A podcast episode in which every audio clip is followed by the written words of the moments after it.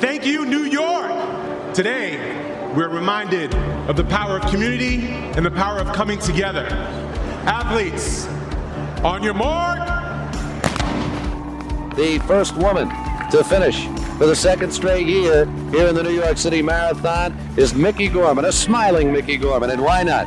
229.30, the time for Grete Waitz. Look at the emotion of Shalane Flanagan as she comes to the line, pointing to his chest, pointing to the USA. He so proudly wears across his chest. A great day for Meb Keflezighi.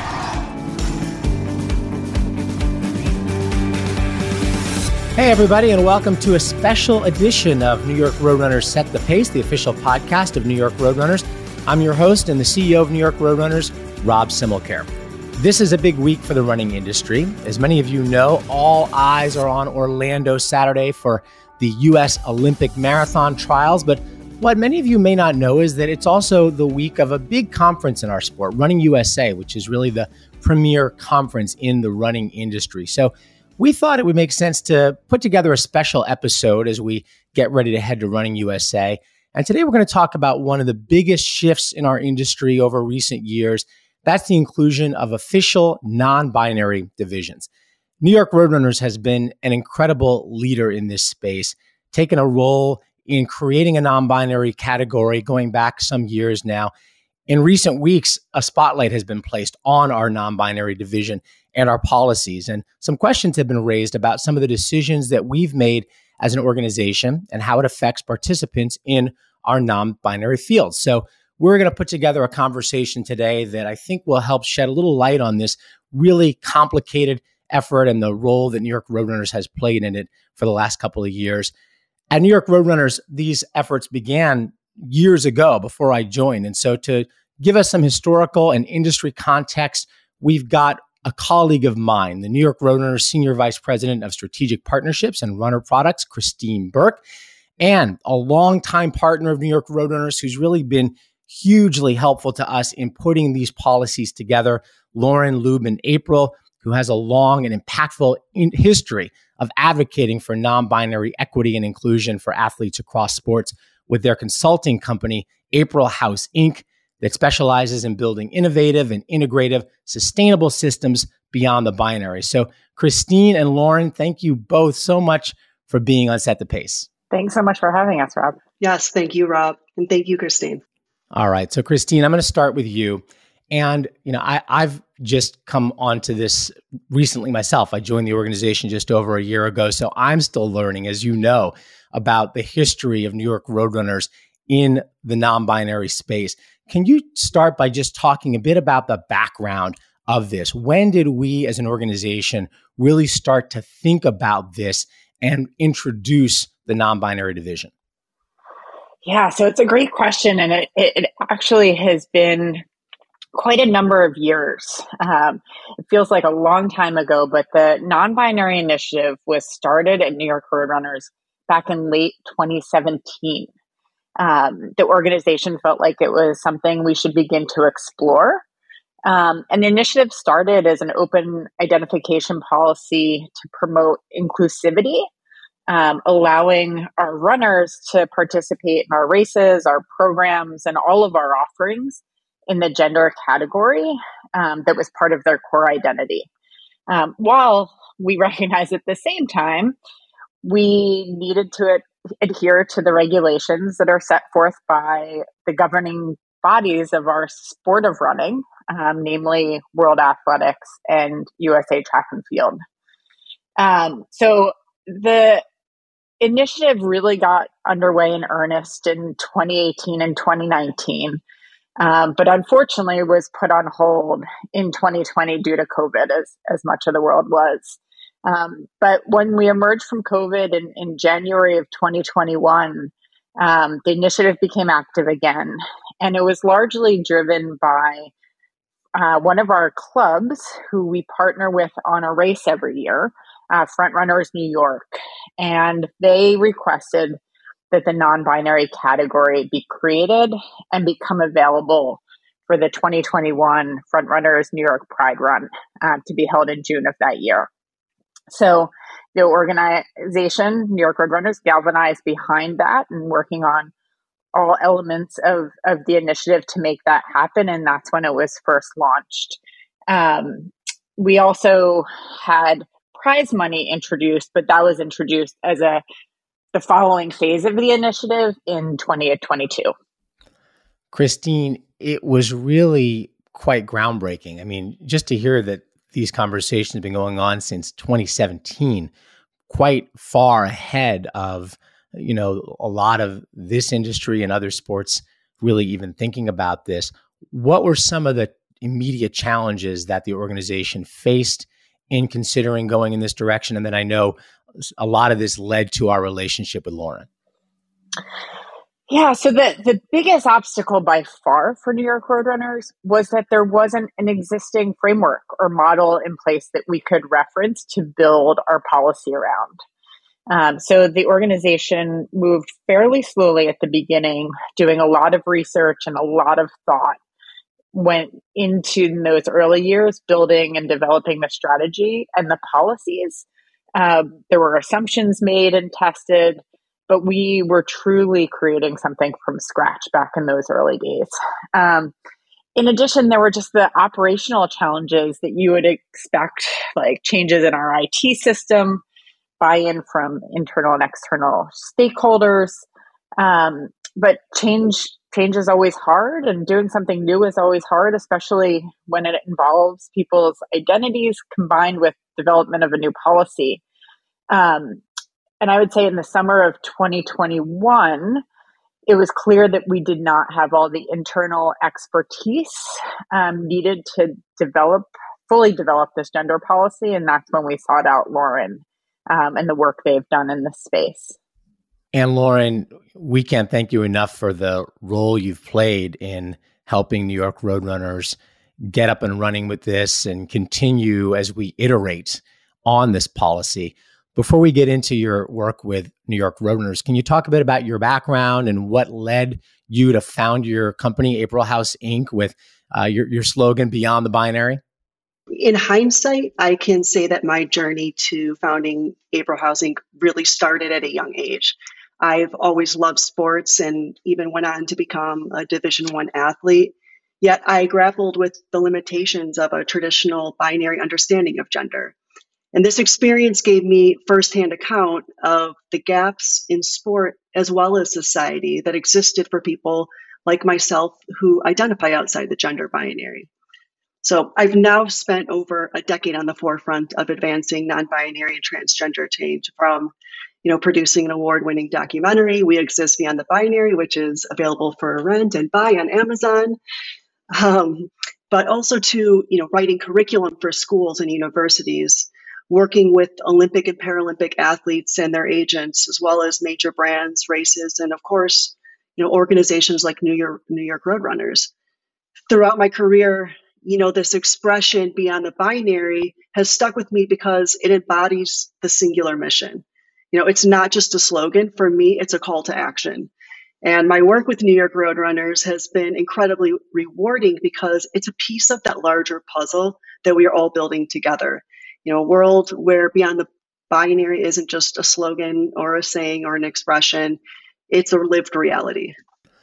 Lauren, we often talk about running as this incredibly accessible sport, right? We talk about it as being the easiest sport to get into, right? All you need is a pair of shoes and step outside your door, and there you go. That's kind of how we like to think of the sport. When it comes to this issue, why do you think it has been so important for New York Roadrunners and other organizations to make it accessible in this way as well by introducing a non binary division? That's a great question. You know, the, this sport is so accessible. And I think one of the common terms that we hear about this sport is, you know, running is the great equalizer. And, you know, if I could put on my educator hat for a bit, I like to offer a different perspective because, you know, while sport historically uh, has tremendous accessibility um, and has been, you know, talked about as the great equalizer, which carries a certain weight. And those who are on the social and cultural margins of the sport and society may argue that, you know, this is more of a myth than a universal experience. And this particularly rings true for gender diverse athletes like myself, who historically have faced exclusion from both sport and society. We're only at the starting line of just dismantling systemic inequities and paving new inclusive pathways.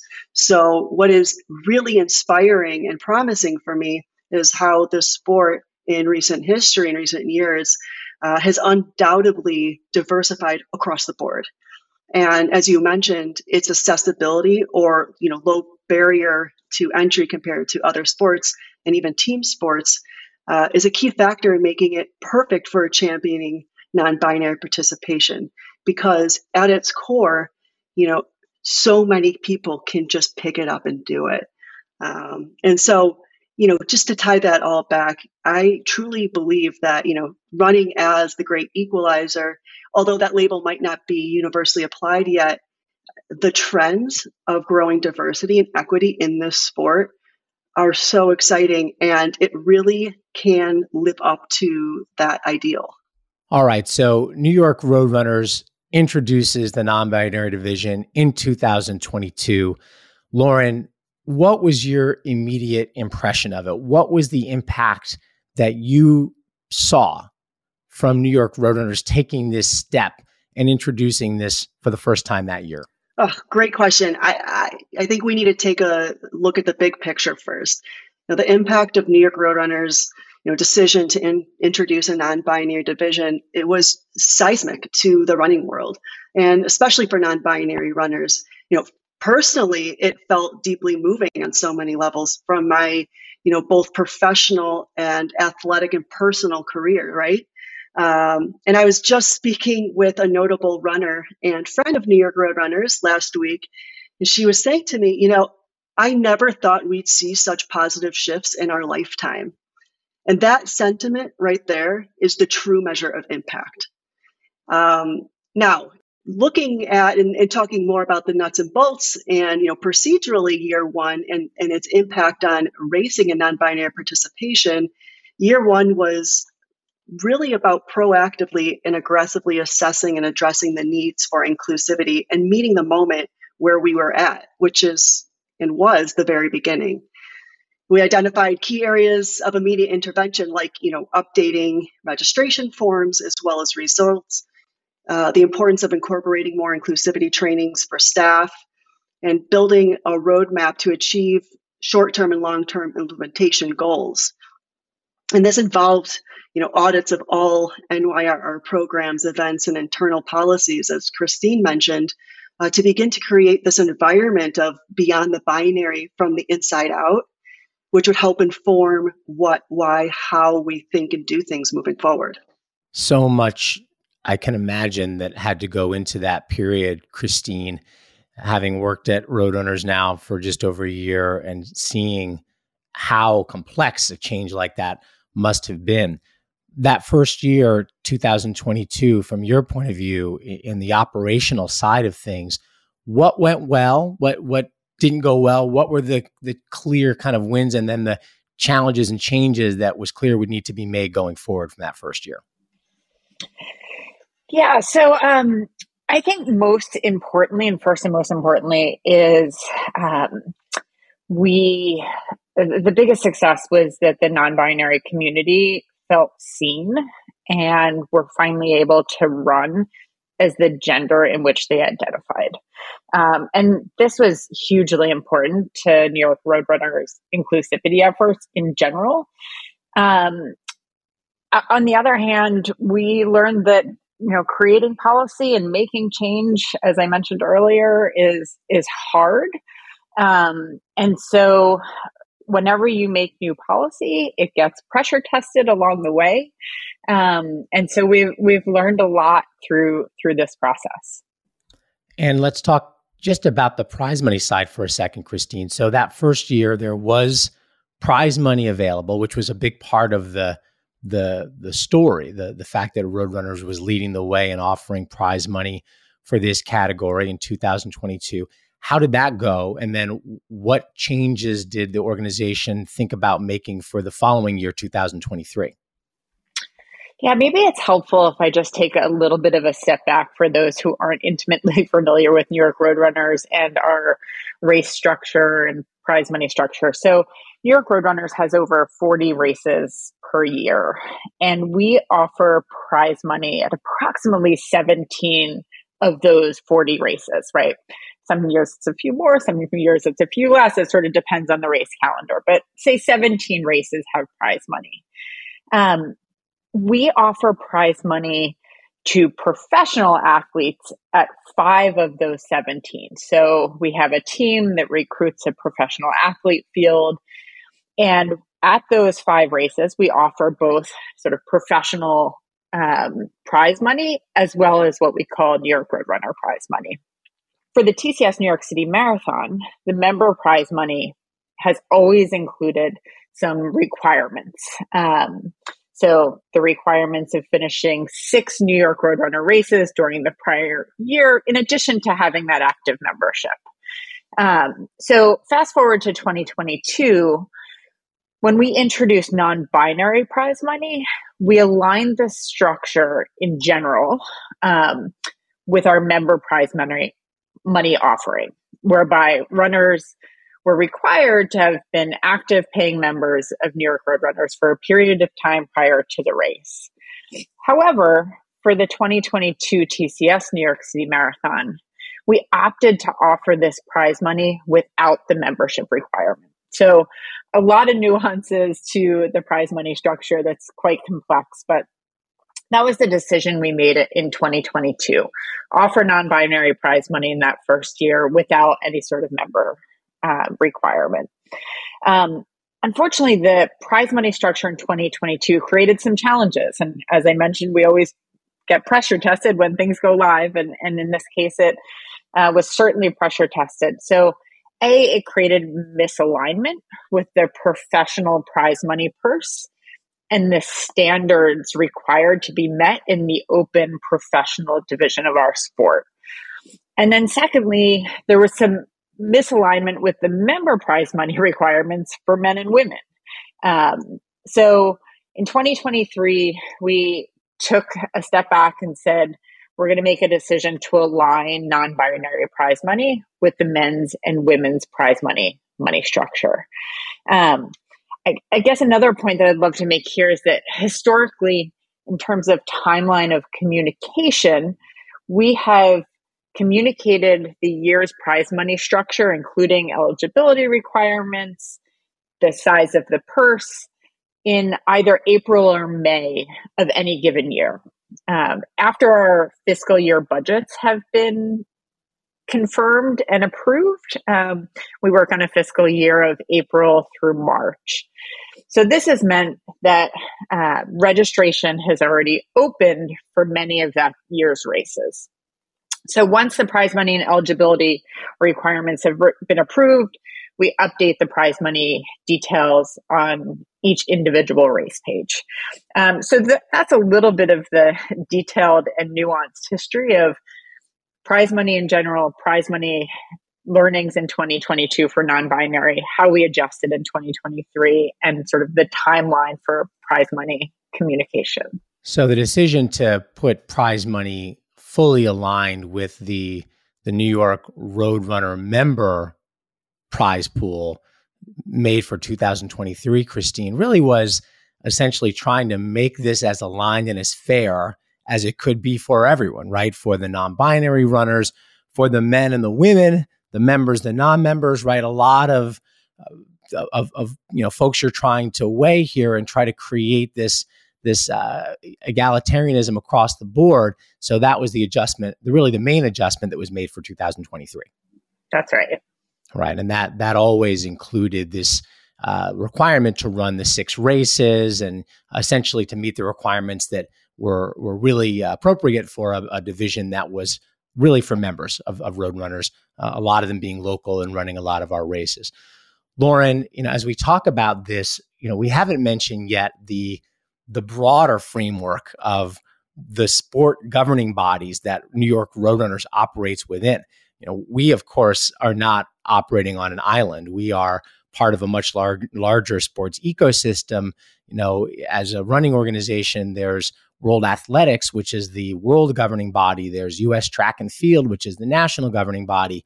There are the governing bodies that uh, handle drug testing and doping control, such as uh, U- U- USADA in the United States, WADA, which is the World Agency. So, you, New York Roadrunners is doing all this and really kind of out on a limb in a lot of ways, right? Because there's there's no regulation, there are no rules, there's no foundation that exists out there to guide the way as Roadrunners has gone about doing all these things. Absolutely. And, you know, Christine, your context and background there was so important to this conversation. And uh, when we talk about policy more broadly, policies are essential to sport because they maintain the integrity of sport. They maintain the integrity of competition and they even help sport evolve over time, you know, by confronting and re-examining the status quo, which is part of the conversation and, and, I think the, the lineage and history of the development of this non binary uh, division. I'm a firm believer that all policies and processes can and should be continually re examined to support the growth of sport. And we've seen this happen across almost all sports. And I think that all policies and processes should be continually you know, re examined because diversity, equity, and inclusion are not static right? They're both active and, and dynamic. When talking about race policies, you know, I like to remind people to take a step back. And as you mentioned, Rob, you know, really recognize the role and importance that governing bodies have. And today, there's no governing body in sport from World Athletics to USA Track and Field or any national, you know, uh, governing body to an international federation that currently recognize a non binary category. So this has a systemic impact and at times presents significant inclusivity and equitability challenges and complexities for events like the TCS New York City Marathon trying to push the sport forward. With the absence of recognition, clear guidelines, or policies at this governing level, non binary participation really does remain an often uncharted evolutionary work in progress at the organizational level, as you mentioned, Rob. You know, in other words, we're charting our own path and evolving how we do it at the same time, which is no small feat. It's a really large undertaking. And so while New York Roadrunners and you know others alike strive for greater equitability um, and inclusivity opportunities for non binary athletes within these sets of limitations. Uh, for me, in my position, uh, it's crucial for people to be able to distinguish that these limitations are imposed by outdated and restrictive policies at the governing body level and not by New York Roadrunners or others well intended efforts to drive change under tremendous headwinds. Absolutely. It's um, just a, a really complicated landscape. No question, not just for New York Roadrunners, but for everybody operating in in this space, a space that we, you know, we see Lauren has become such a, a, a, a lightning rod for controversy. You know, you see it in the political dialogue. Uh, it's being bandied about in so many ways for all kinds of different agendas, right? And so this is the landscape in which we're living in. Lauren, you know, we we're all aware at this point of some, you know, some unhappiness that we've had recently with uh, New York Roadrunners policy. Cal Calamia uh, finished first in the non-binary division in the 2023 TCS New York City Marathon, who we actually had as a guest on the Set the Pace podcast a couple weeks later. Um, Cal finished first, but w- later learned that they were not eligible for the prize money because they had not met the New York Roadrunners standard that Christine mentioned earlier of having been a member for six months, which, which Cal was, but also having run six races uh, in that period of time required, which Cal had not. And so Cal has has has been vocal, and you know we understand it. Everybody um, who performs well and thinks they're going to win prize money can understand the disappointment of finding out that they're not going to what has your reaction been as you know this conversation really has uh, taken on uh, a new energy because of Cal's feelings about what happened in New York last year? Yeah, look, let's make one thing clear. The TCS New York City Marathon was and remains the only major marathon to offer prize money to non binary athletes. And that's equal prize money. So, you know, I don't want that to go unnoticed. And we're still very much at the beginning of this. Now, personally, as a leader in this space, I see accountability as a two way and feel responsible for addressing some of this discourse that you've mentioned surrounding non binary prize money at the TCS New York City Marathon. Because some of the discourse uh, which we have seen or that I have seen has become you know, unclear or has been incomplete, making it difficult to have accurate, informed, and meaningful discussions on what is truly an important topic. Having conversations, but then also clarity within the discussion are really essential for our progress particularly when such topics have become, and I'm going to use your your words, Rob, uh, a lightning rod for misinformation. So, you know, firstly, I think it's important when we're talking about, you know, New York City prize money, and particularly in um, this last 2023 TCS New York City Marathon, it's important to distinguish that, you know, there's a difference between the general field athletes and the elite athlete category. And I think that this is important because there has been some confusion around this. Now, these are two distinct categories. Elite athletes, you know, are professional athletes competing under stricter rules and expectations implemented by international governments, governance, which is World Athletics, and, you know, reflected in their significant earnings. And the TCS New York City Marathon other world major marathons do not currently offer a non-binary elite professional field with or without prize money. And again, you know, the current absence of this field rests on the shoulders of world athletics absence, you know, of a recognized non-binary category.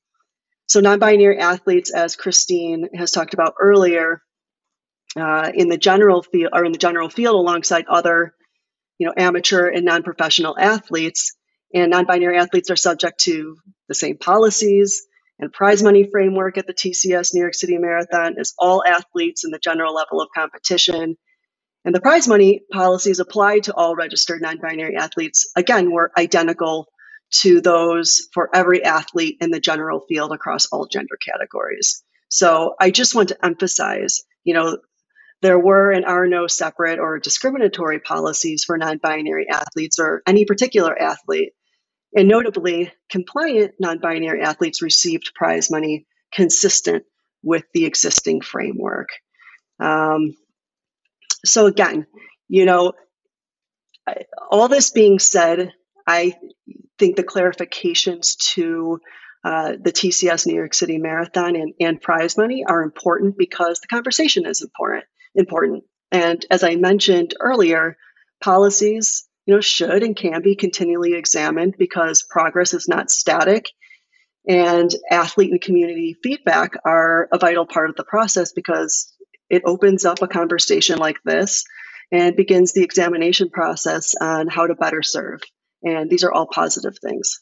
Thank you, Lauren. And Christine, just to to put a, a point on this, I mean, first of all, we have a relationship with Cal.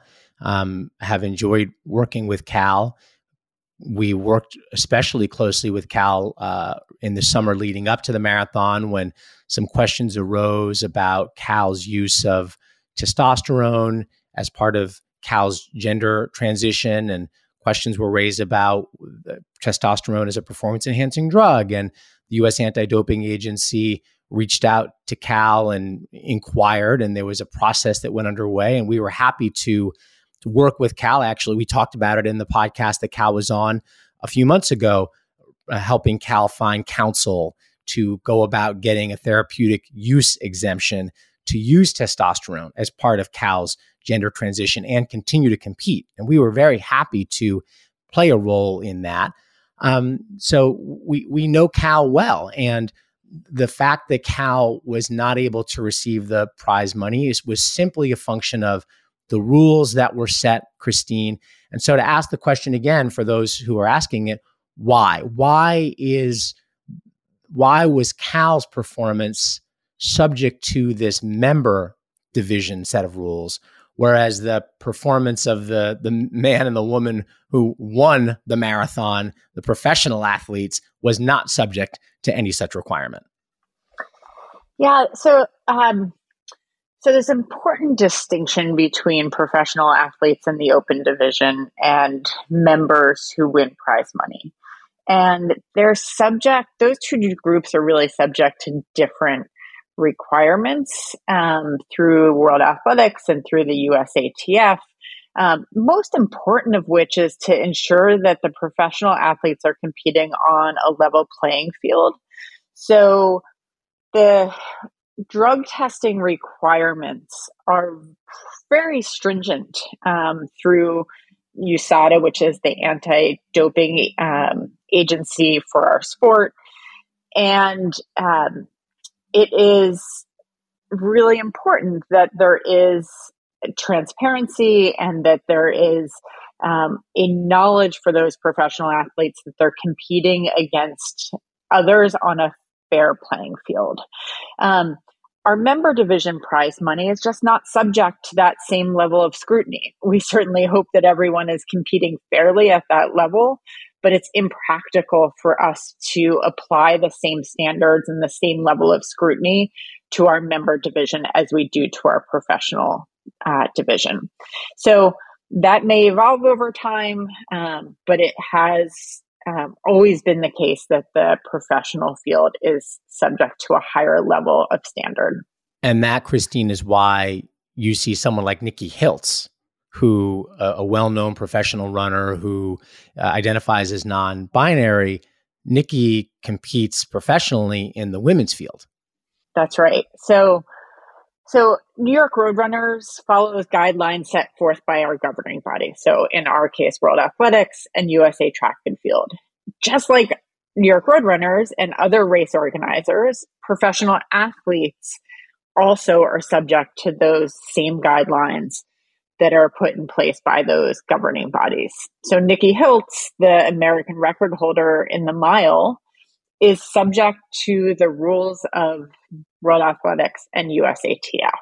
So we can make some decisions independent of these governing bodies, for example, for member prize money and the structure of that, but we are beholden to them when it comes to requirements of the professional fields in our sport.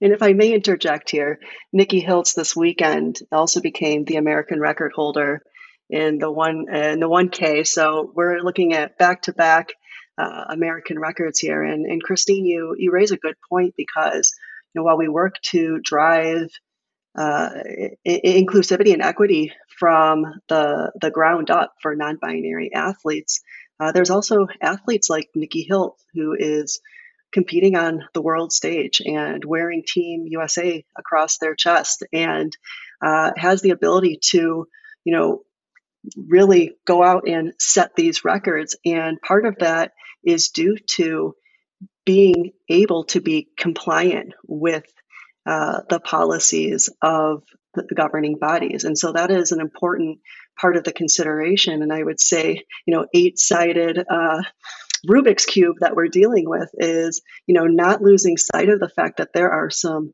amazing athletes out there who may identify outside the the, the gender binary, uh, but who also want to go and represent their country and want to go to the Olympic and Paralympic Games or want to go to World Championships, and it's making sure that we are building a pathway for them to do that that they are are compliant, that we are not setting them up uh, to potentially be disqualified, um, and while at the same time recognizing uh, their core identity and, and who they are. Thank you, Lauren. Great, great point, and that's that really is quite uh, illustrative what you see Nikki doing and doing very successfully as well as a competitive runner. And Christine, this is only one part of so many things that New York Roadrunners is doing to ensure diversity, equity, inclusion, allowing people in the running community to run with space, to be themselves, run as themselves. Can you talk a little bit about the broader work that's been done at New York Roadrunners in this area and what runners can look forward to in the future? Sure. Yeah. So New York Roadrunners is incredibly proud of the work that we've done over the last few years in the diversity, equity, and social responsibility space. Um, and the sort of non gender equity space, I would say we've from uh, lactation support for new mothers to land acknowledgments where our races are run to major sustainability initiatives. Um, our organization believes that we have a responsibility to be a good citizen in New York City and beyond. Um, we've done this with an incredibly strong internal team committed to these changes and also together with external resources and experts such as Lauren.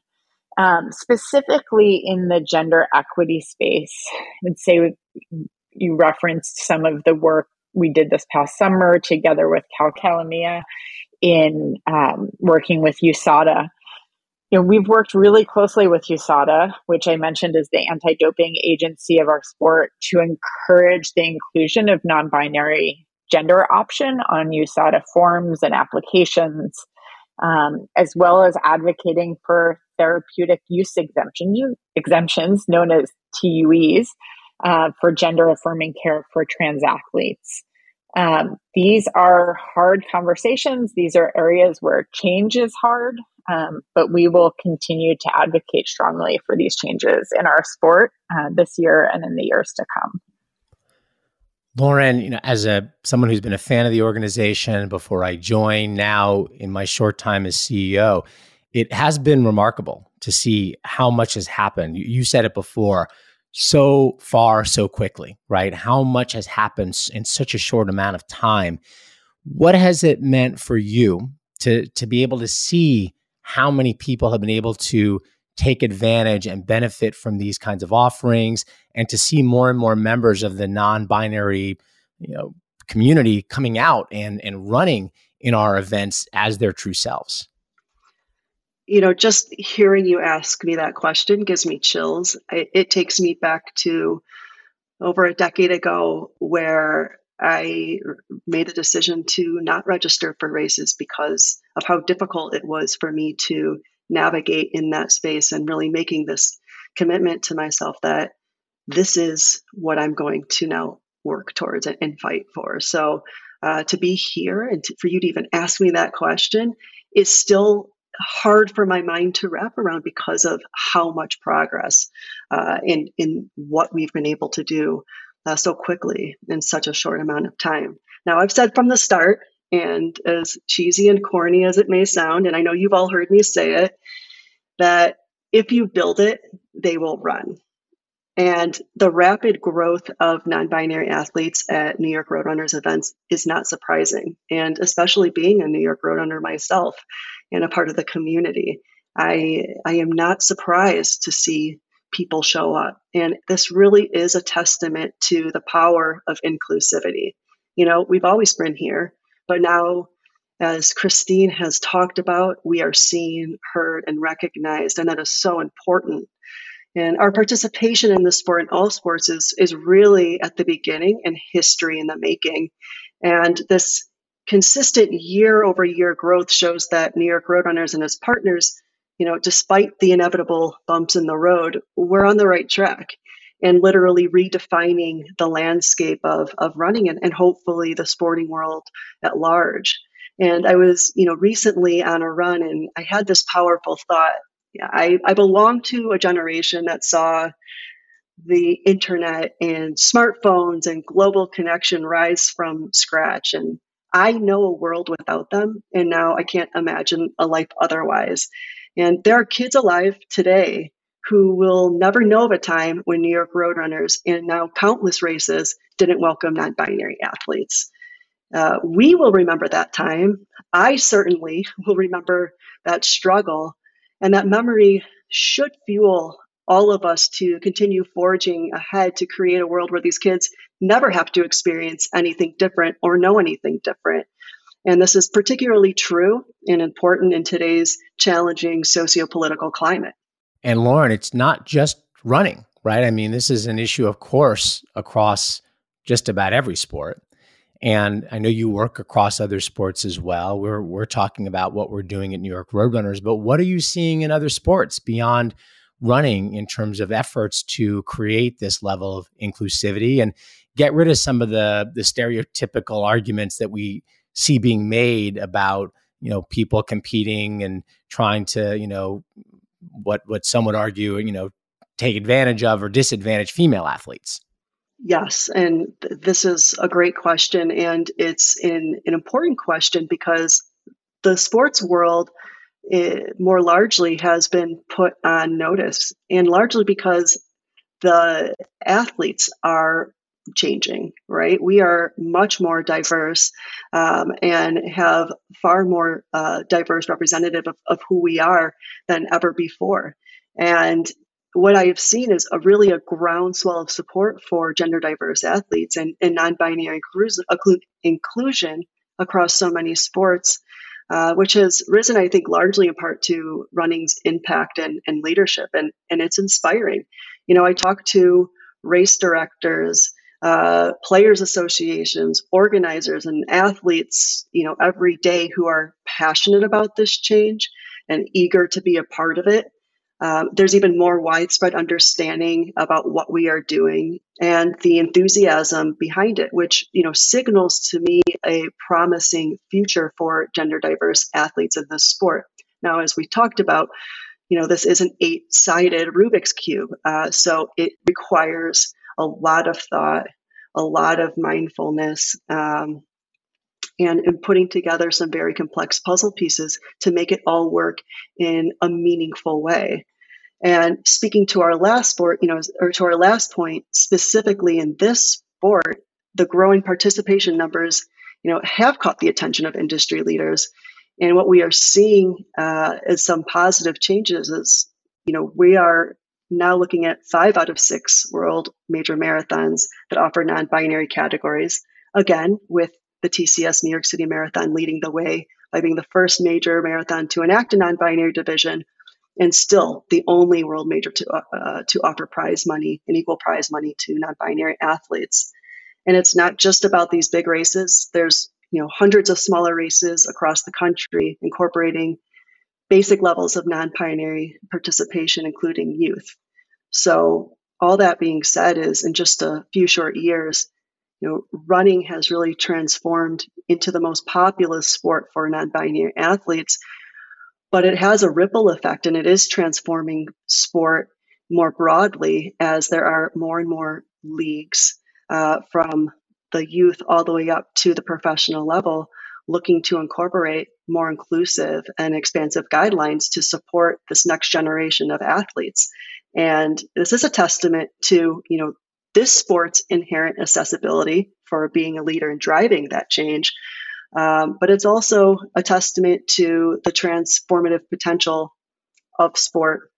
And, you know, if I can put you two on blast, you know, to thank you, it's the dedication of countless individuals like you both and the New York Roadrunners team, um, who are actively working to make this sport and really all sports uh, a place where everyone belongs. Thank you for that, Lauren. That's that's the best kind of blast to be put on. So we'll take that. Thank you very much. And you, you said it. It's it's really been a team effort. I mean, I, I I just got here, right? So I'm just really catching up to speed with all this. But so many people at New York Roadrunners and want to give credit to my predecessor, Kerin Hempel, who really led this effort. Uh, Erica Edwards O'Neill, our Senior Vice President of Diversity, Equity, Inclusion. Sam Grotewold, our Head of Pro Athletes. Uh, so many people uh, have really played a role uh, in this. Amira Shah, our General Counsel, among many others. So, you know, Christine, as we kind of close out this conversation, I think it's fair to say that we probably even now don't have this perfect, right? I mean, there's there's no way to believe that we've nailed it now. Um, there, this is always going to be an iterative process, and I think we should probably let folks at least settle in with the expectation that come on this journey with us, right? We're we're trying to get this right. We'll probably make changes as we go, um, adjust as as things change, as uh, both above us at the world governing body level and then within our own community. you know, we'll just keep trying to get closer and closer to perfect without necessarily knowing if we'll ever exactly get there. Yeah, Robbie, you're exactly right. I think that progress is our goal, and progress is not going to be perfect um, this year or in coming years, but we will continue to iterate, and our strong intention and our goal is to get better every step of the way. And we have an incredibly strong commitment inside the organization to continue to make progress. All right, Christine, thank you so much. Great explanation and great insights as to how this is all played out. So thank you for coming on. And Lauren, again, thank you so much on behalf of New York Roadrunners for your guidance on all of this. Uh, it's been so complex, and there's no way we could have done any of this without you and your wisdom, your insight, the work you've done on all of this. So thank you both very much. Thank you. Thanks, Rob. Thanks, Lauren. All right. And that does it for this special episode of Set the Pace. I'm heading down to Running USA in Orlando this week, along with a number of our staff members. We look forward to continuing these conversations with the running community. And of course, that brings us back to our regularly scheduled programming this Thursday. Don't miss it. We'll be dropping an all marathon Olympic trials episode featuring an incredible athlete who will be making her debut at the 26.2 mile distance in Orlando, and one of our own New York Roadrunners members who's running her second Olympic marathon trials at the age of 46 years old. We're talking about Jenny Simpson and Roberta Groner. Both will be joining us. It'll be a great episode. Can't wait for that. And remember, if you like this episode, please go ahead and subscribe, rate it, leave a comment for the show on whatever platform you're listening on. This helps us. It also helps others find out about the show, too. I'm Rob Simmelkjaer. I'll be back with Meb this Thursday. Thanks for joining.